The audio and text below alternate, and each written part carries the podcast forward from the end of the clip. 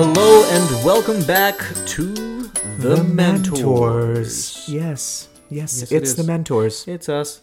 It's us. We're the mentors. The All mentors, right. The mentors. The mentors. The mentors. The mentors. The mentors. The mentors. The mentors. The mentors. The mentors. The mentors. The men. Men. Men. Men. Okay.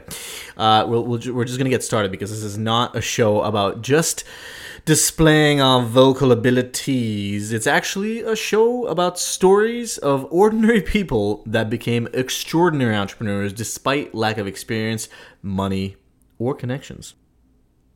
That's right, Vadim. And uh, well, this episode that we're recording today is near and dear to our hearts. Um, we um, decided to do this episode. Uh, we think uh, this is a actually a really inspirational story about our father. Um, we were he, he would have turned 78 last week, May 16th, um, and so us and our brothers have been thinking about our dad uh, all week, and he has such an inspirational story. Uh, Vadim and I were thinking about who should we interview for the next episode, and we really wish that we could interview our dad. And luckily, we had a relationship with our dad where we were very open with him. He told us pretty much everything. So we know a lot about his life. Um, and so today is essentially uh, the beginning of a multi part series where we're going to tell you about his life um, in the Soviet Union because we think it's actually very applicable to our audience of people that want to become entrepreneurs. Our dad is our biggest inspiration um, for entrepreneurship and creation, and so we want to sort of tell you why that's the case. Um, now, building, becoming an entrepreneur in a country like Soviet Belarus. You probably have never heard of a successful entrepreneurial story from Soviet Belarus because it simply didn't exist. In fact, entrepreneurship in Belarus, uh, when my dad was growing up and even when we were there, uh, was illegal. You could not legally be an entrepreneur. Yeah, even if you wanted to, let's say, make T-shirts uh, at home and sell it to your friends, that was technically illegal, and you could get jail time for that. In fact, we know people uh, that have gone to jail, been put to jail for something like five years for essentially trying to sell stuff to people. So entrepreneurship was not only discouraged, but very illegal. But it was possible, even in a Soviet country, to be entrepreneurial and to create a career for yourself as an entrepreneur would. And that's exactly what our dad did. And that's why we're really excited to tell you his story today and in the next subsequent few episodes. So, when we were thinking about the theme for this episode, um, I was actually inspired by a passage that I read in a book named Siddhartha uh, that probably a lot of you guys are aware of. But let me read that passage for you now because it'll set the stage very well uh, for our father's story. And by the way, our father's name was uh, Samuel Zakharovich Revzin. And so here's the passage When someone is searching, said Siddhartha, then it might easily happen that the only thing his eyes still see is that what he searches for, that he is unable to find anything, to let anything enter his mind, because he always thinks of nothing but the object of his search, because he has a goal, because he is obsessed by the goal. Searching means having a goal, but finding means being free, being open, having no goal. You, O venerable one, he's talking to his friend Govinda, are perhaps indeed a searcher, because striving for your goal, there are many things you don't see, which are directly in front of your eyes. So, Why, why does this passage, I mean, out of all the things that you read in this book, Vadim, why did this particular passage stand out? This passage stood out because I think all of us in our journey, a lot of times, can be too focused on the goal at hand. So focused that we forget why we're doing what we're doing and we forget to enjoy the moment. And when we realized we wanted to do a series of episodes about our father, I immediately connected his story to this passage because building your career in a communist country a lot of times meant that you will never really imagine yourself as someone that's going to be a successful businessman or entrepreneur, but you can imagine yourself as someone that wants to bring value to the world and someone that can still find something passionate uh, that they want to work on. And that's what our father did. He discovered his passion almost accidentally and then spent his whole career trying to create value in an area that he was very, very interested in and to the people that he wanted to help. You know, this theme also is actually a recurring theme among the entrepreneurs that we have interviewed in the past. Max Altschuler comes to mind, sort of having a destination in mind, but not being completely married to it and not planning every step of the way because it's impossible to plan it. And that's what this quote that you mentioned really tells me is if you if you really have everything completely mapped out, you're actually going to be blind to opportunities because you're not even going to be open-minded enough to realize that they're there. And so, you know, this podcast is all about telling the non-traditional entrepreneurial stories, which is why we really want to talk about our dad because he uh, really focused on the hard work and the process of creating what he wanted to create as far as creating value. And it ultimately ended up being in a career that he couldn't have even imagined. So I guess we'll start at the beginning because his story is actually very fascinating from day one. Um, he had a very uh, he had a very unconventional start, and uh, we'll get to sort of how he stumbled into his passion. But uh, he was born in 1940 right in the beginning of World War II to a Jewish family. Probably the most unlucky uh, time uh, and uh, background to be born into. Uh, a lot of his siblings were dying uh, because there was no penicillin, because of the war, but he was one of the lucky few uh, that survived. and there was one particular story that I wanted to share with you about the early days, and it, it, it's a story about going against the grain and about how sometimes not fitting in can actually help you. Uh, at some point when he was about a year, a year and a half years old, uh, his family was forced to leave their uh, neighborhood in Babruisk because the Nazis were approaching. And like most other families, uh, they heard about this through the grapevine. And so his mother and father took all the brothers and sisters, and along with the rest of the families, they literally ran to the woods to hide. And in fact, if you want to get a little bit of a glimpse of what reality was in Belarus and similar countries around World War II at this time for Jews, uh, should take a look at the film Defiance with Daniel Craig. Uh, they spend a lot of the film in the woods, and this will give you uh, sort of a, a very good idea about what my dad's family was going through at that point in time. So they got to the woods with uh, probably half a dozen or so other families, and the goal was very simple stay quiet and survive as long as possible. And at some point, like any baby might, uh, a baby that is uh, suffering from uh, polio, a baby that is uh, basically only has bread and water to eat, is malnourished, my dad started crying. And he started crying loudly. Well, of course, everybody in that group was incredibly scared. You know, the Nazis were approaching. Uh, they might be right around the corner and they would easily be discovered if my dad's crying was heard. So, after complaints from most of the families, my dad's mother, my grandmother, uh, was forced to grab the family and move to another area in the woods and be alone. Now, one sort of one main reason why they were resisting leaving this group is actually to get to the other part of the woods they had to run across an open field which is pretty much a suicide mission at this point. You you see this family uh, if the nazis saw a family running across an open field it would be very easy to shoot them down or to shell them and kill them immediately. So they were very resistant to doing this but they ultimately had no choice in the end. They had no choice and they had to make the move. When they did as they were sort of uh, approaching their destination they heard a loud bang when they turned around, they saw a fire right where they had just been.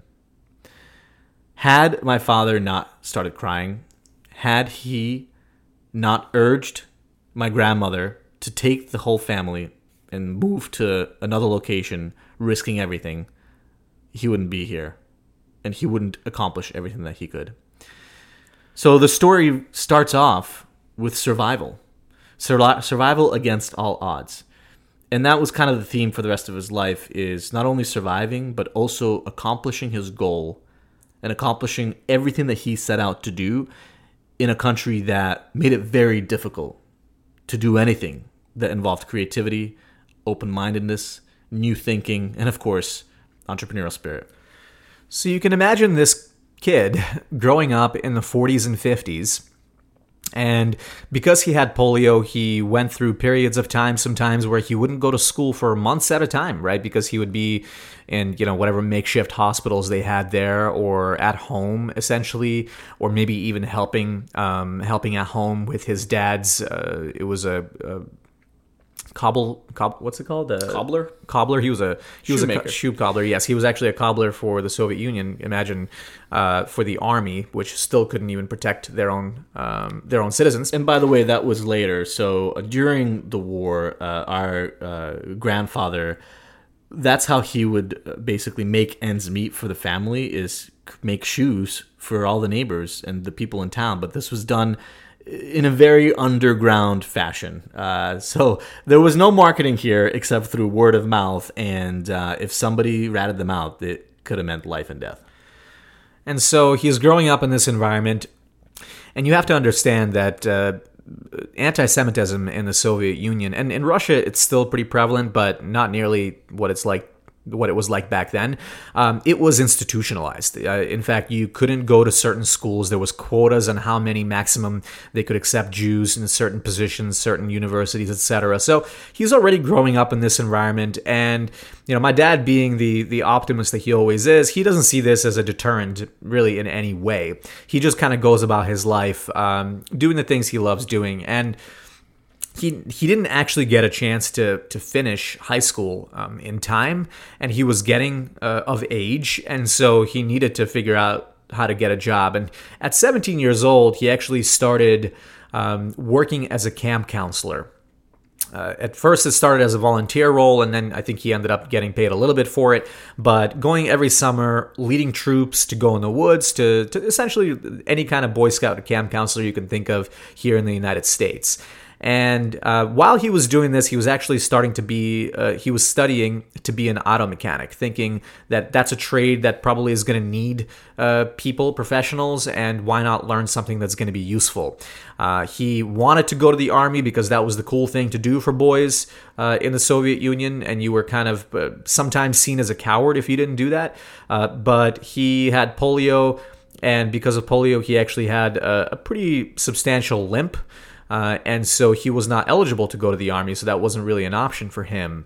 So here he is as a as a counselor, um, summer counselor, camp counselor. That's not a full time job. Thinking, you know, what am I going to do? I could be a mechanic, but what really else could I do?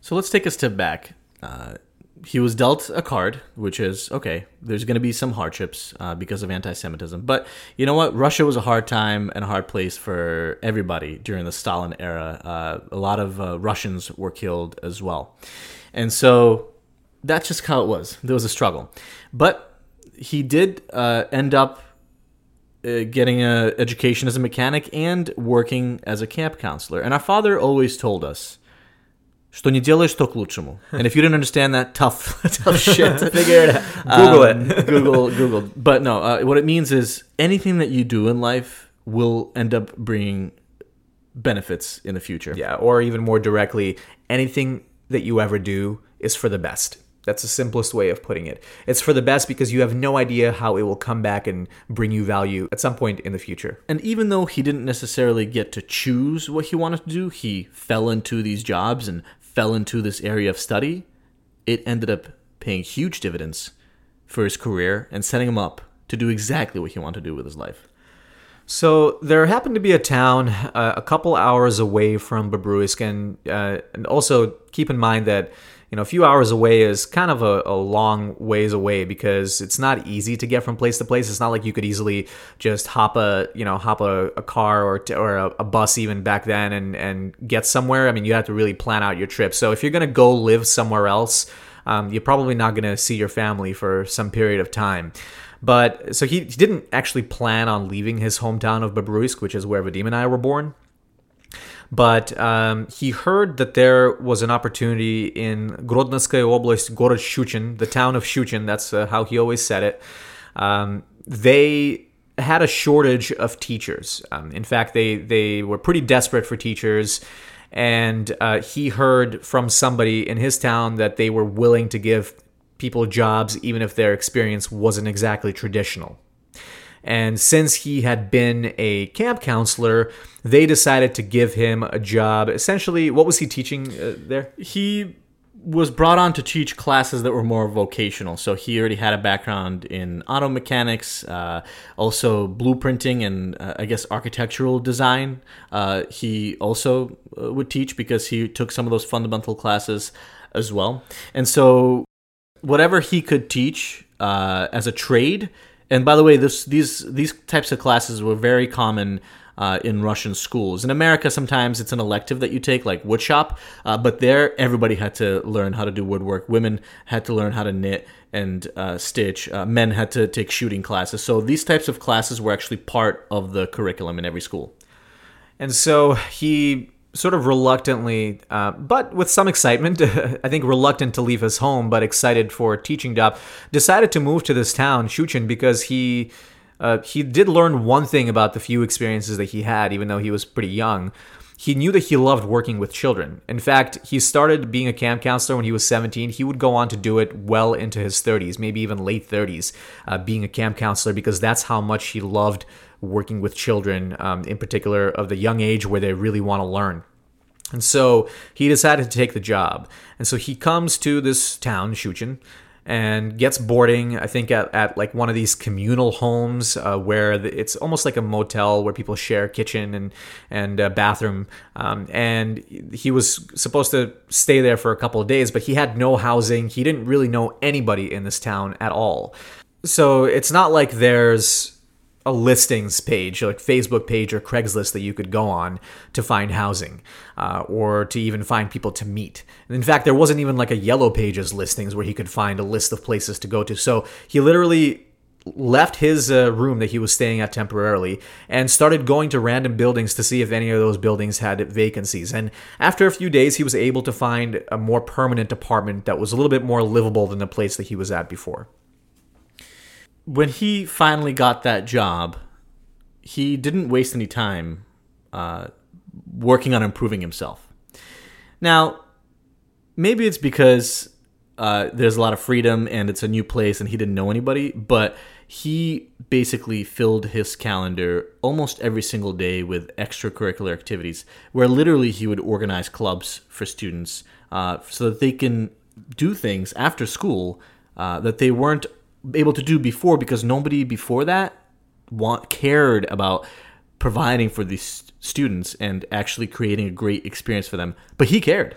Well, if you think about it, the in the sort of structure of a communist uh, society, uh, and, and of course they might be different now. I mean, you you have sort of communist slash capitalistic societies now, like in China, where there's a little bit relaxed the rules about business. But in a strictly communist country, not everybody as a rule, but in many jobs, actually, people will just do the bare minimum uh, because.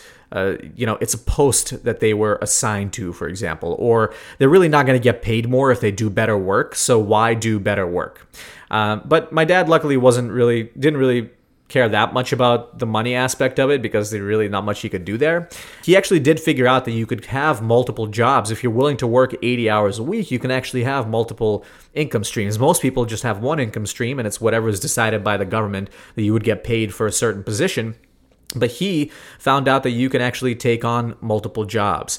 And so one thing he did is he uh, he knew how to play the clarinet, and so he joined a band, and they would play at restaurants in that small town. And in fact, um, because he knew how to play clarinet, someone at the school that he was teaching at asked him if he could organize a symphony orchestra in the school because it's not like here now where you know it's so easy to put together a band and there's music everywhere and you know over there it wasn't that easy to actually uh, provide entertainment. Uh, there was very minimal options for entertainment. So for a school to have a symphony orchestra was a big deal because then that could serve the, and engage the community more.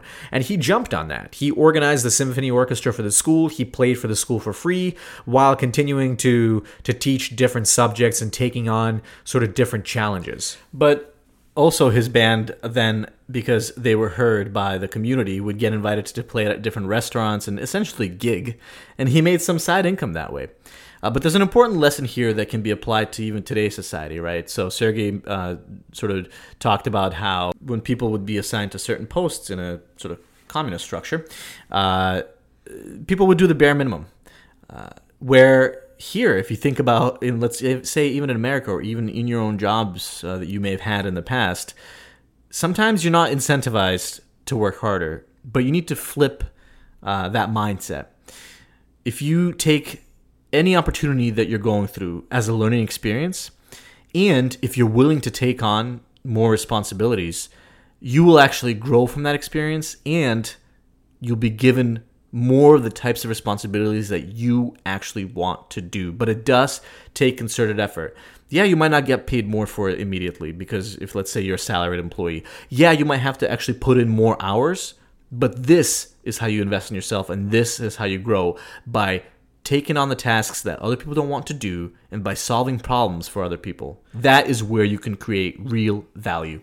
And that's that's the one main lesson that our dad taught us is even if you're in a job that you really don't like that you know you're not going to be at forever, do the best that you can because you never know a what you could learn but what opportunities could come if you do that. Um, and you're also establishing a network with of people every time you work at a place. So it's very important.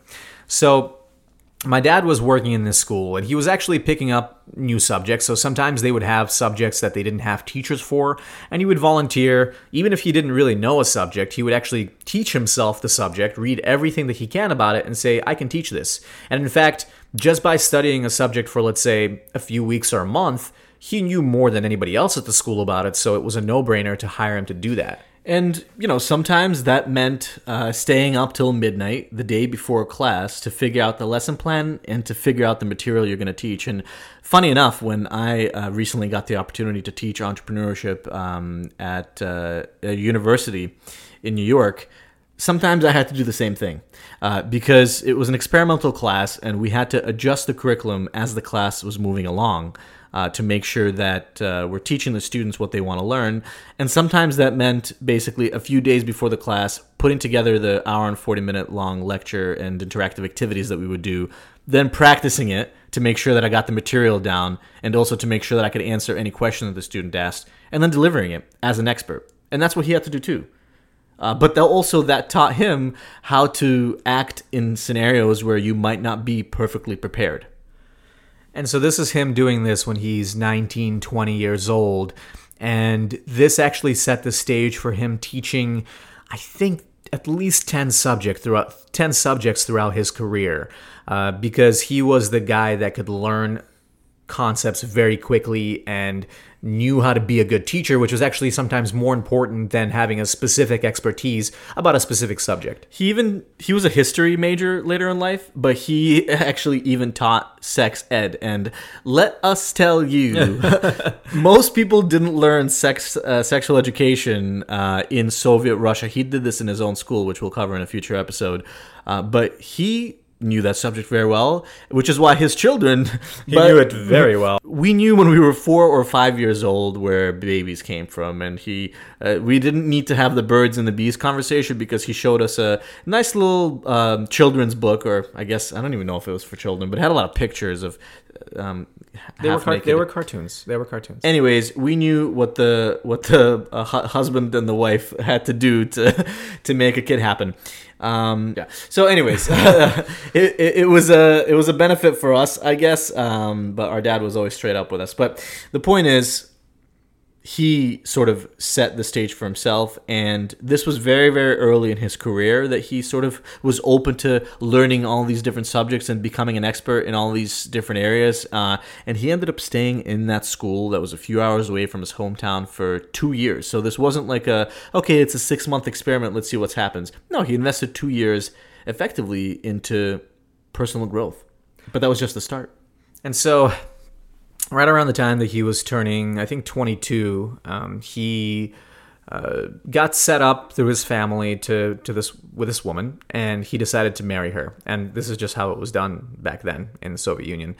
Um, and and so obviously, if he was going to marry this person, he needed to figure out a way to come back to his hometown of Bobruisk.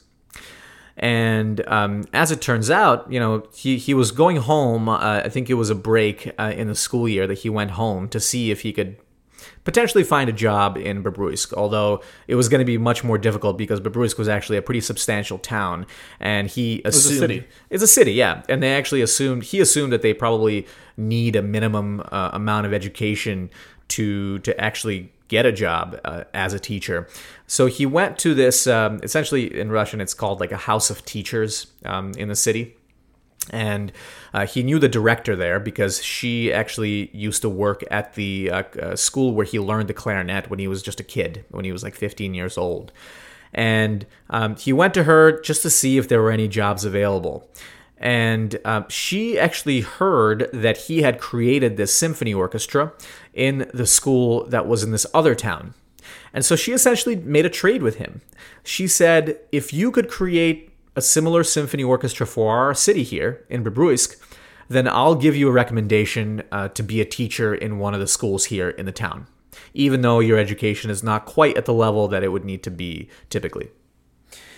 And that's exactly what he did. First of all, he was delighted at the opportunity to to continue his work in music, uh, and, and, it was going to be unpaid. It was going to be unpaid, but that was our dad's motto: do free stuff. And again, he was 22 years old, and you know we urge uh, those of you that are listening to this podcast that are early on in your career. But you know what? Even if you're later in your career and you want to transition careers and do something new, sometimes that means doing free work and bringing value to people in creative ways. And that's exactly what he did. When he uh, went about doing the work, she gave him a recommendation, and that's how it worked in a, a communist country. You know, uh, if somebody gives gets you a recommendation, you're most you're very likely to get that job and you know what that's actually how things work in real life as well it's much much much easier i wouldn't say it's easy but it's much easier to get a job or to get an opportunity if someone gives you a warm referral.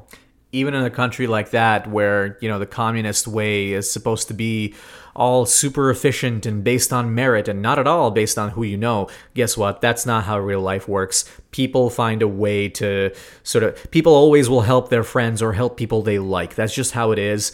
And so he figured out how to how to leverage his network or if he didn't have a network how to build one in order to get what he ultimately wanted to get.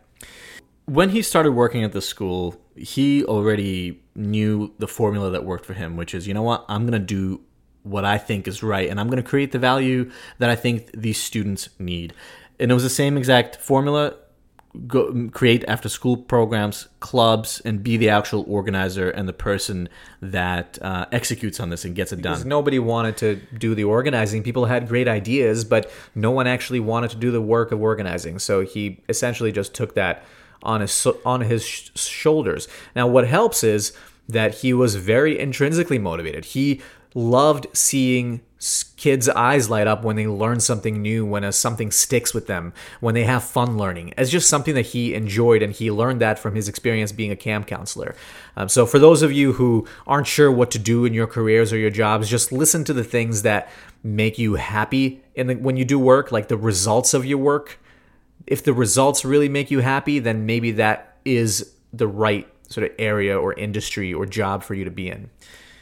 As before, he started finding opportunities to help, and there was one really unique uh, situation.